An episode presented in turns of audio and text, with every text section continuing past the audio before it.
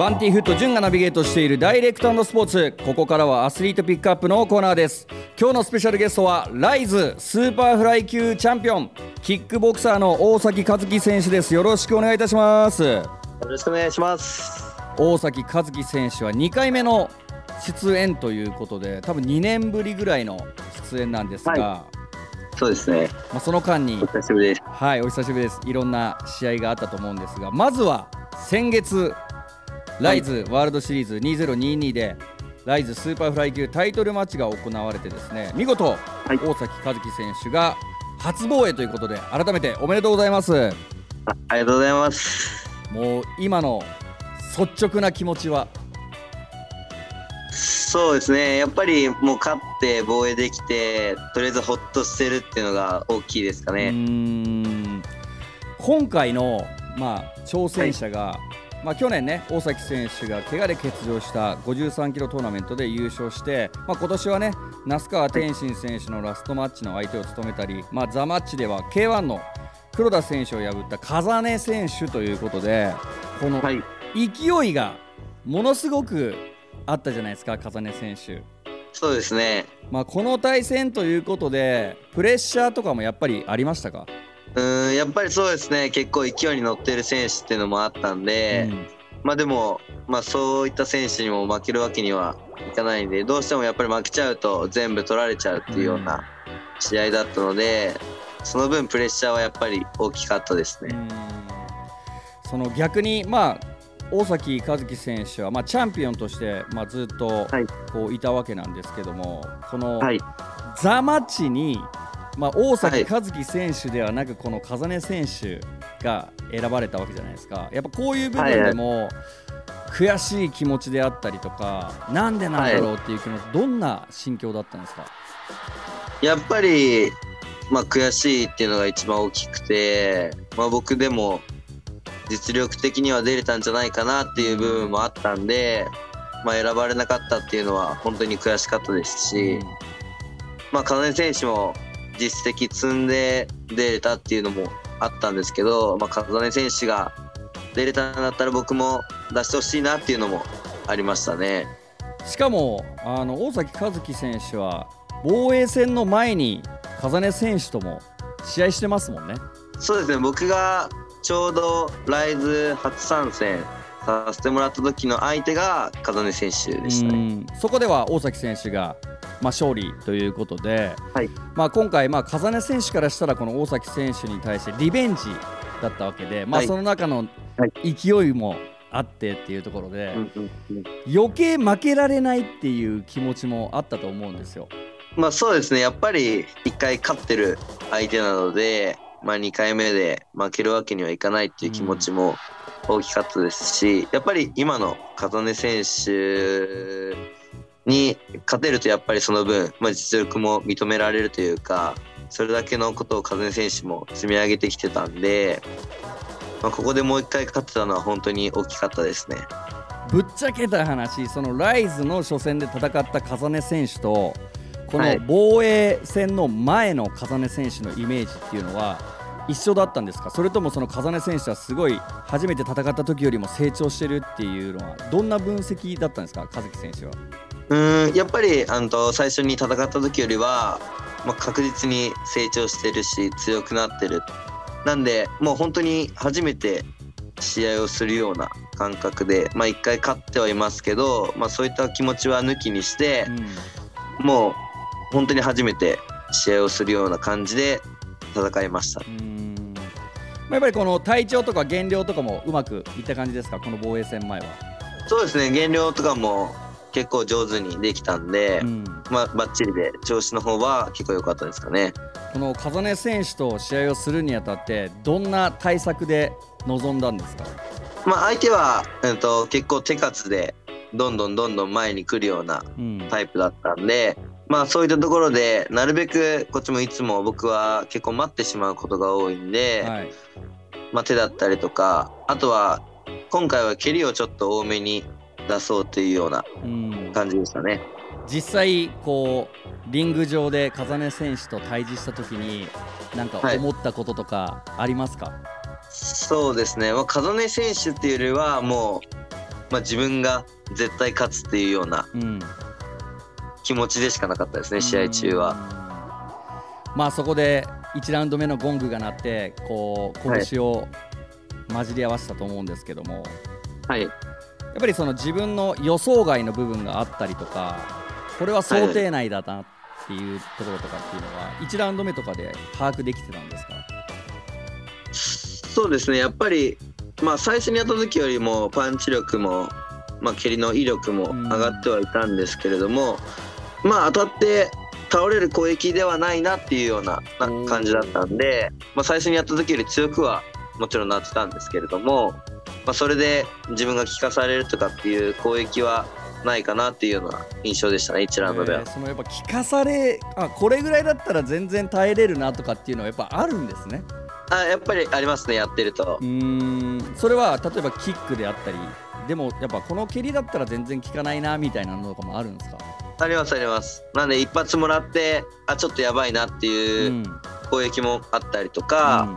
今回はそこまでやばいなっていう攻撃はあんまりなかったので、うんうんそこら辺はそんなに大丈夫でしたね。えーまあじゃあ結構自分の中では1ラウンド目でいろんなそういうパワーバランスみたいなものはもうしっかり認識できて自分のはいはい予想通りにこう試合を進めることができたんですね。そうですね。まあ試合中も結構落ち着いてたんで、相手の攻撃が見えてたっていうのもあって、うん本当に1ラウンド目から落ち着いて自分の攻撃を当てることに集中できたかなと思います。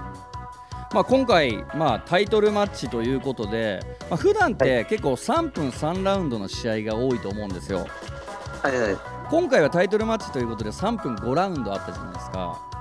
はい。やっぱりこのラウンド数がこう2ラウンド増えただけでもやっぱこう作戦だったりとかっていう組み立ては変わってきたりとかしますか？やっぱり5ラウンドあるのだと全然違いますね。うん。やっぱり結構時間も長いんで、まあ1ラウンドちょっと様子見たりとか、うん。そういう組み立て方とかも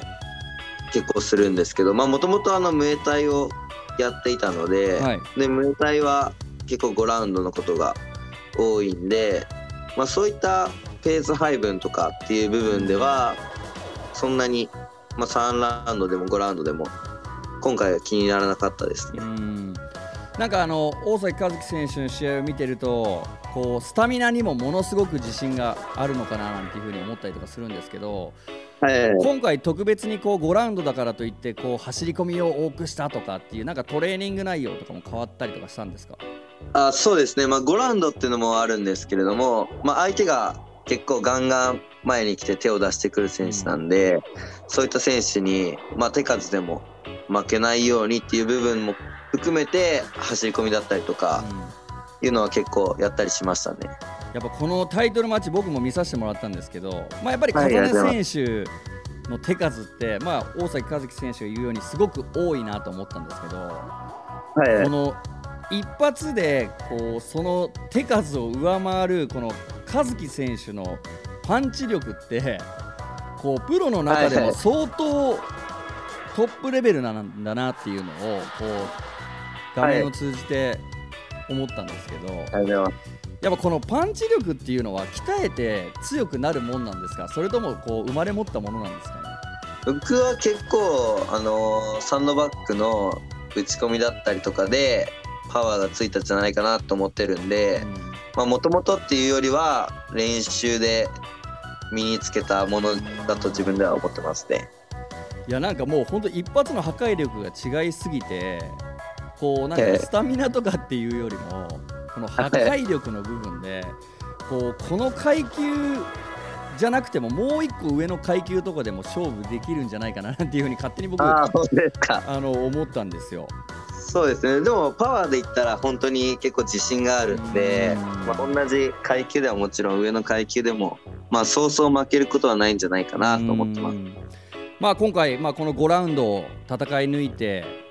はい。結果判定2対0だったと思うんですけどもはい。5ラウンド目のゴングが鳴った時に、まあ、判定までに少し時間があったと思うんですがはいはい。その時はもう勝ちを確信していたんですか？そうですね。まあ勝ちか、まあセコンドドもとちょっと話をしたんですけど、うんまあドローももしかしたらあるかもっていうようなうん話だったんで、延長になっても戦えるような気持ちを作ってましたね。まあ、この判定2-0で、まあ、勝利を告げられた時に率直な気持ちはいかがでした、いやもうめちゃくちゃ嬉しかったですね、本当に。みんな結構サポートしてもらったりとか、まあ、同じ日に試合出てた選手もいたんで、一緒に練習してきたのもあって、やっぱり本当に勝てて、すごく嬉しかったですね。うんまあ、だから本当にこれまでなんかそう感じた悔しさだったりとかっていうのはもう晴らされたっていうなんかもうあの勝利の瞬間の笑顔を見たらなんか僕自身もそう思ったんですけど、いやー本当にそうですね、本当にそれぐらい今回の価値は大きかったですね。まあ、今回この RISEスーパーフライ級初防衛となったわけなんですけども、まあ、今後ですよね、こう防衛を重ねていくっていう部分もあると思いますし、はいこう対日本人ではなく対外国人選手っていうところも、はいはい。まあ、このコロナ禍がちょっとずつ平穏な生活に戻ってきたと思うんですけどもこう、はいまたアメリカであったり本場タイであったりとかっていうところからの外国人選手がもう今、はい、上の階級ではそういう選手がいっぱい来てるじゃないですか。そうですね。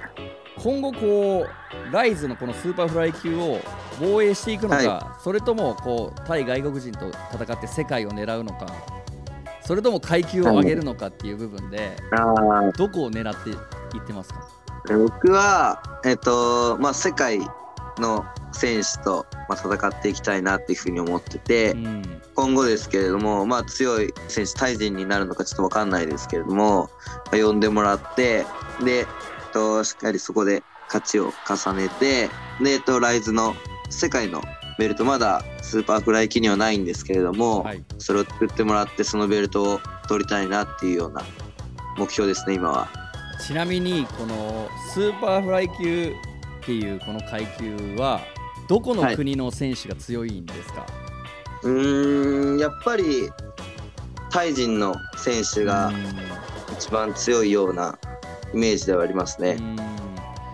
やっぱここからこのチャンピオンとして外国人選手が襲来してくると思うんですよ、このライズを。はい。ここを守り抜くために今自分自身が思っている課題とかってなんか自分の中で分かったりとかしてるんですか？うーん、そうですね。今、自分では結構倒せる選手だなっていうふうには思ってるんで、まあ、タイ人の選手とかでも、そういったところを見せていきたいですしう、ん課題としてはやっぱり、まあ、手数だったりとか、判定に行った時に、どういった風な見せ方ができるかとか、試合運びだったりとか、まあ、そういったところを、あともうちょっと強化していければ、まあ、本当によっぽど負けることはないんじゃないかなっていうふうに思ってます。いやでも本当にこのね日本タイトルホルダーということでこの愛知県からこう世界にはいここから羽ばたいていく選手だと思っておりますので世界に向けてこう対抗していってほしいななんていうふうに思っております。いや、頑張りますい。やでこれで大崎選手今所属が大石ジムということでまあ名古屋市にジムがあると思うんですけども、はい。今はそこでなんか指導とかもされたりとかしてるんですよね。あ、そうですね。えっと、午前中だったりとか、まあ夜自分の練習するまでの時間ですね。えっと、おいしいジムの方でトレーナーさせてもらってるんで、そこで教えてますね。そうですね。なんでぜひねこれを聞いてるジッピーの方はこの名古屋市にある大石ジムぜひね体験入学ができますからね。そうです。無料で体験できますので、まあちなみにバンティーフット潤はちょっとサボってますけども、あの またここから行こうかななんていうふうに思っておりますので、これねね大崎和樹選手がミットを持ってくれる可能性もあるってことですもんね。あもちろんもちろん、そうですよね。持ちますんで。大崎選手の秘伝のパンチも教えてくれるということで、いやぜひ皆さん大石ジムのですねウェブサイトに詳細など載っておりますのでチェックよろしくお願いいたします、えー今お願いします。週はですね時間が来てしまったので大崎選手にはまた来週登場いただきます。アスリートピックアップ、今週のスペシャルゲストはキックボクサーの大崎和樹選手でした。来週もよろしくお願いします。お願いします。ありがとうございました。